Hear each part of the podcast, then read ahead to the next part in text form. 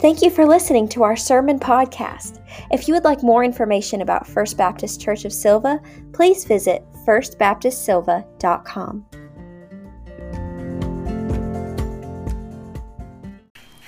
So let's just get down to it, shall we? John 3:16 steals the show. It gets all the attention. Like the old saying goes, never perform with children or animals. They will simply steal the scene, steal the show. And for good reason. It's John 3:16. There's a reason why we have it on our t-shirts or spray paint it um, on bed sheets and display them in the end zone at football games. It's John 3:16. I mean, think about it. If we're going to learn any one verse, I mean, this is the one to learn, right? It talks about God's love. And that God is motivated by love for his creation.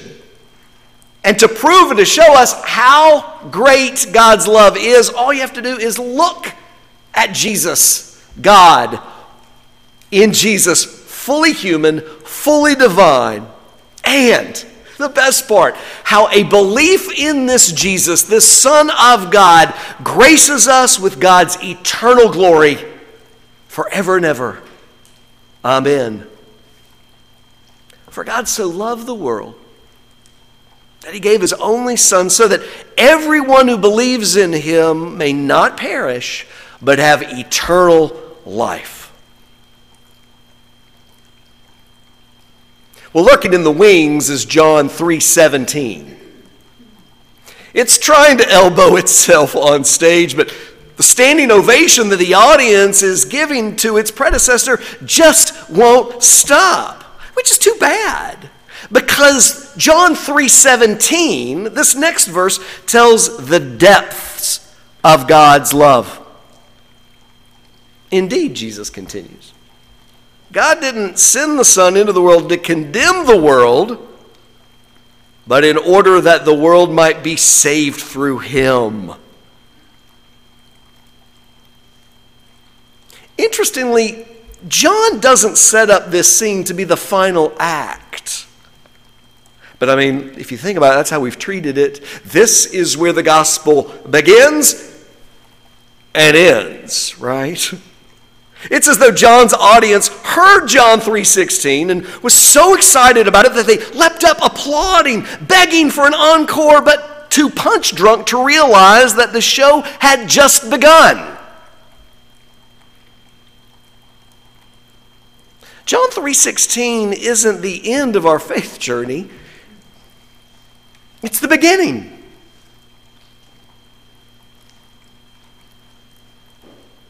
Many years ago, I went out into the wilderness. It was a road trip. I was a young man and was intoxicated by the prospect of being out in the Wild West. I'd never been out west before. I remember driving across Wyoming, which, for those of you all who are familiar with Wyoming, will know that it is glorious, beautiful, and empty. I was on State Road 26, it was a two lane road. There's nothing on it, which I loved. I played my Western soundtracks on my old CD player in my car, windows down, imagining that I was on a horse. I remember going through Jeffrey City. I got out, took a picture of the sign population 23. And there I saw it. it was the Grand Tetons.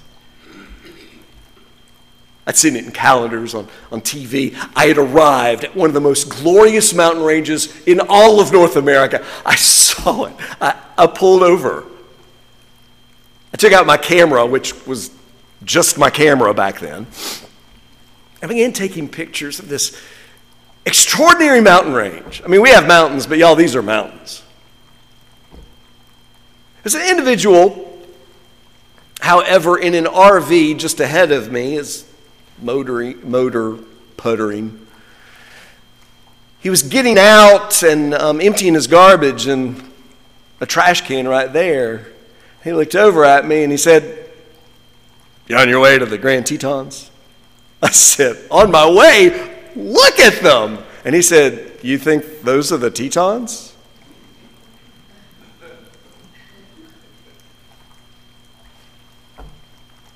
yeah, it's, it's, it's beautiful. I'm from North Carolina. We don't, we don't see, see anything like that where I'm from. He said, Well, I got news for you. Keep driving. Of course, this was long before Google Maps or Apple Maps or MapQuest or Waze.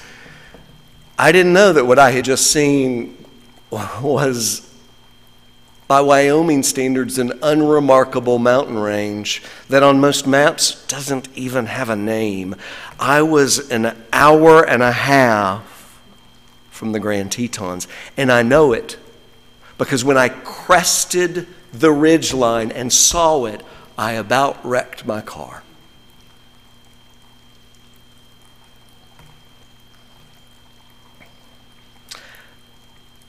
We get to John 3:16 and we think we've arrived. We think we're done. We get out, we take pictures. We celebrate that we've made it in our faith. And then we're ready to go home and tell everybody all about it. When Jesus makes his extraordinary declaration about believing in him, John assumed that people who believed in Jesus would, in fact, want to be with Jesus. Believing in Jesus meant following Jesus as his disciple. Believing in Jesus meant acting like Jesus, becoming like Jesus, giving your full self to Jesus. Think about it. If believing in Jesus without a life of discipleship is what's required, then the story can end right here. There's no need for Jesus to deal with the messiness of discipleship, of a group of men and women who, who consistently got it wrong. He wouldn't need to do that. All he would have needed is their belief. Sign here, raise your hand, make a declaration, you're done. If belief is but a means to an end, then a life devoted to Jesus is just wasted energy that we could be doing something else with. Right? I mean, if all you have to do is believe, then you can get on with doing whatever you do or don't want to do in life. And yet, Jesus calls believers to go and make disciples. Maybe those in the audience who are still applauding John 3:16 should sit down and hear the rest of the story. So speaking of discipleship, let's talk for a moment about Nicodemus. Had you forgotten about him? Most of us had. Nicodemus. He's the first one on the scene in the story, but fades quickly into the background. For just a moment, let's return the spotlight to him and see what we make of this Jewish rabbi. This leader among the Jews had sought out Jesus and arranged for a kind of evening chat. We've imagined Nick as, as wanting a conversation with Jesus in the shadows, you know on the QT, on the down low. That's fair. Perhaps Nick didn't want to be seen with Jesus. His buddies might not have thought he, he was cool to be associated with this upstart from Galilee. So he has to find a way to engage him where no one else could see, where the light, so to speak, wasn't bright. Nicodemus, right out of the gates, acknowledges, dare I say, professes that Jesus is from God. Says, hey, teacher, we get it. We know you must be from God. Nobody could do what you're doing or, or say what you're saying or teach what you're teaching or preach what you're preaching without you being from God. According to John's storytelling, it's actually Nicodemus who is one of the very first to openly acknowledge this, especially to Jesus himself. Nicodemus, and this is where we frequently get lost, Nicodemus begins to have the kind of conversation with Jesus that would have been customary between Jewish leaders and rabbis. It'd be kind of a back and forth affair, questioning, positing, arguing about the faith that both individuals hold dear. You may remember the story of Jesus in the temple, mixing it up with the leaders there. They argued. This is how they learned. This is how they debated and grew in their faith. They asked good questions. We shouldn't be intimidated by this encounter. It doesn't mean that Nicodemus was a loser and didn't necessarily get it. It meant that he was engaging Jesus on something that mattered. So, from their dialogue, we learn a couple of notable things. First, Jesus says that no one can see the kingdom of God without being born from above, and that no one can enter the kingdom of God without being born of water and spirit. Born of water and spirit? Now, this is where Jesus loses Nicodemus.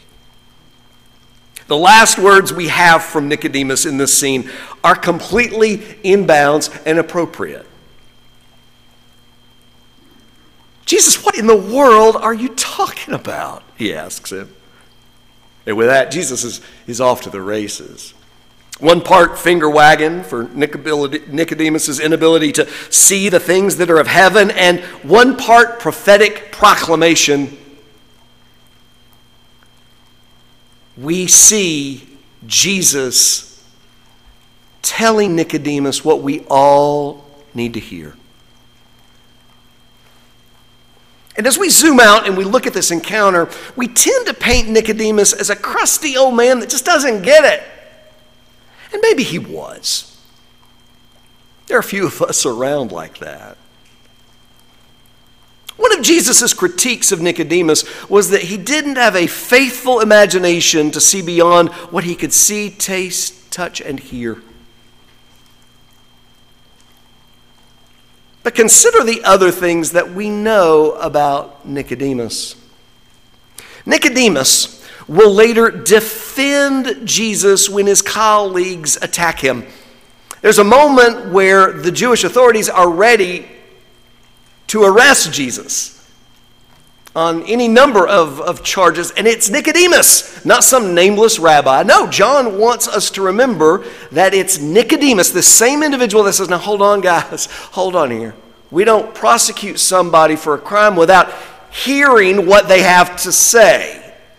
Nicodemus wants to make certain that they don't just run over this Jesus and arrest him right out of the gate.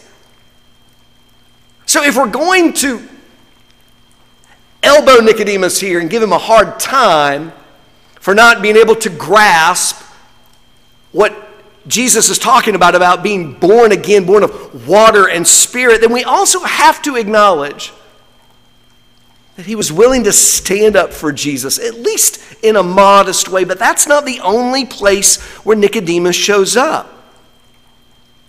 After Jesus' crucifixion, when his own followers and disciples have abandoned him, it's Nicodemus and Joseph of Arimathea who show up to bring honor to Jesus. They request his body.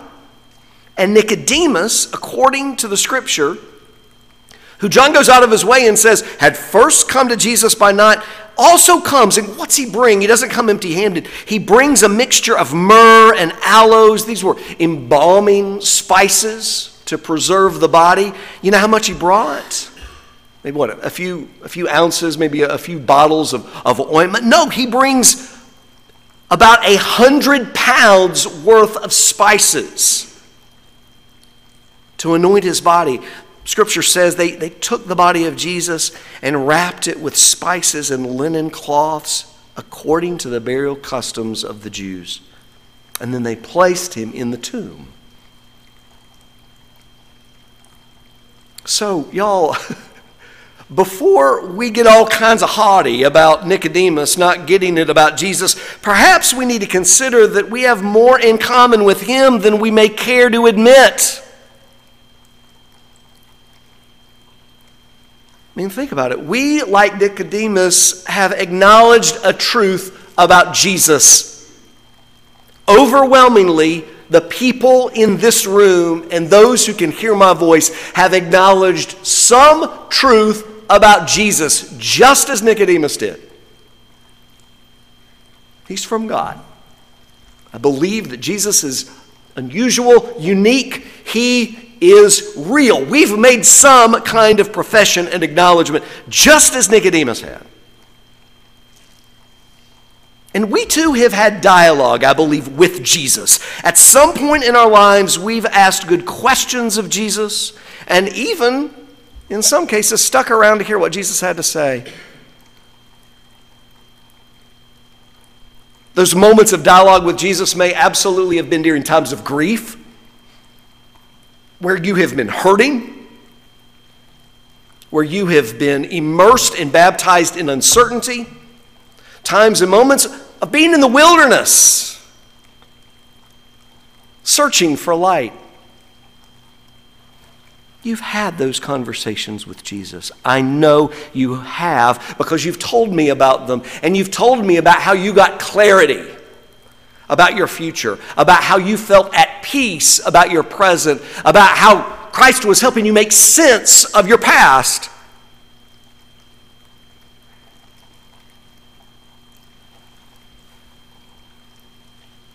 And like Nicodemus, we've disappeared for portions of the story as well, haven't we? We find ourselves off stage in the shadows not one of the principal actors. Sometimes content with that, sometimes not. Nicodemus couldn't fully give up his position of power among the people to follow Jesus more closely as a disciple. It's interesting. In the passage there where Joseph of Arimathea and Nicodemus take Jesus' body, John goes out of his way to say Joseph was a secret disciple of Jesus. Interesting.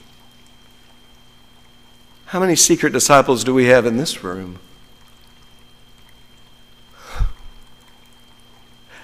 It's important to note that John doesn't actually say the same thing about Nicodemus, which makes sense.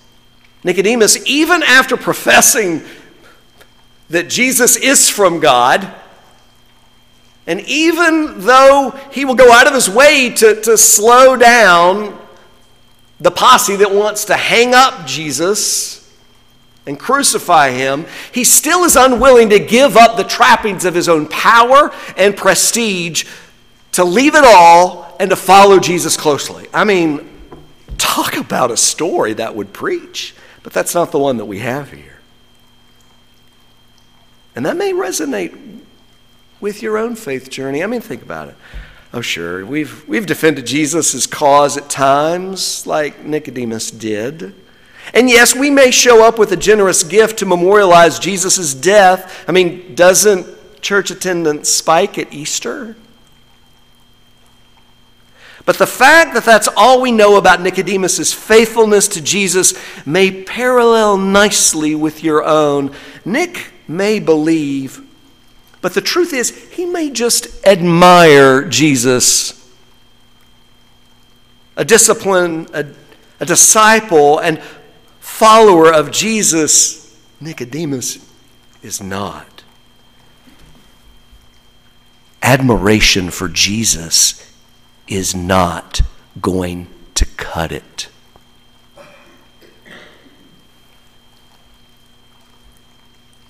When Jesus was talking to Nicodemus, he was telling him about how important it was for him to become someone who was completely new, a beginning born of water and spirit, a kind of baptism, if you will. Born again. It's a beautiful, biblically rich term that's been maligned and co opted but in truth, Jesus is right. That is absolutely what is needed to become more than just an admirer of Jesus, but truly a follower, a disciple. That's what's needed to become new. We've got to become transformed, literally, to be changed, changed for life. The book that we're going to start reading this Wednesday by Ian Cron speaks to this. It's called The Story of You. The book's about how we fail at transformation because we keep living according to a corrupted, outdated story about ourselves.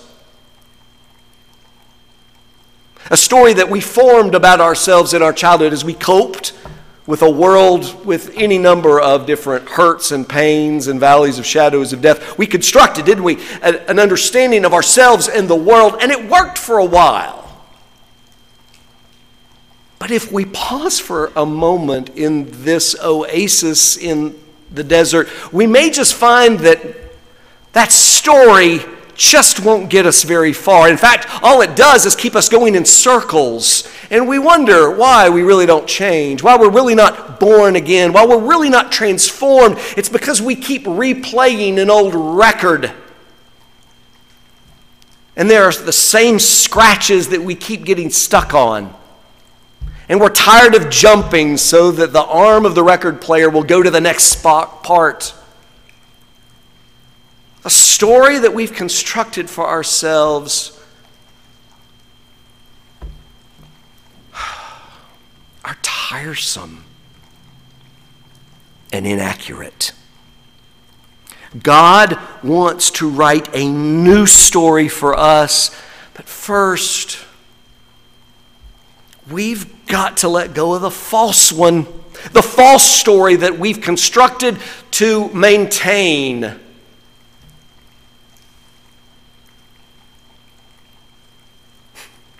Nicodemus was about as much of a disciple of Jesus as we are. He gets a front row seat to a mic dropping moment in the gospel, but fades quickly to the background after that. No. Your faith life may not be identical to Nicodemus's, but it sure may just rhyme with it. And if so, that's worthy of some follow up conversation with Jesus. Good news is, He's happy to talk with you about it, whether you come to Him at nighttime or in broad daylight. But beware to have a new story with Jesus, you'll have to have the courage to leave your old story behind. Let us pray.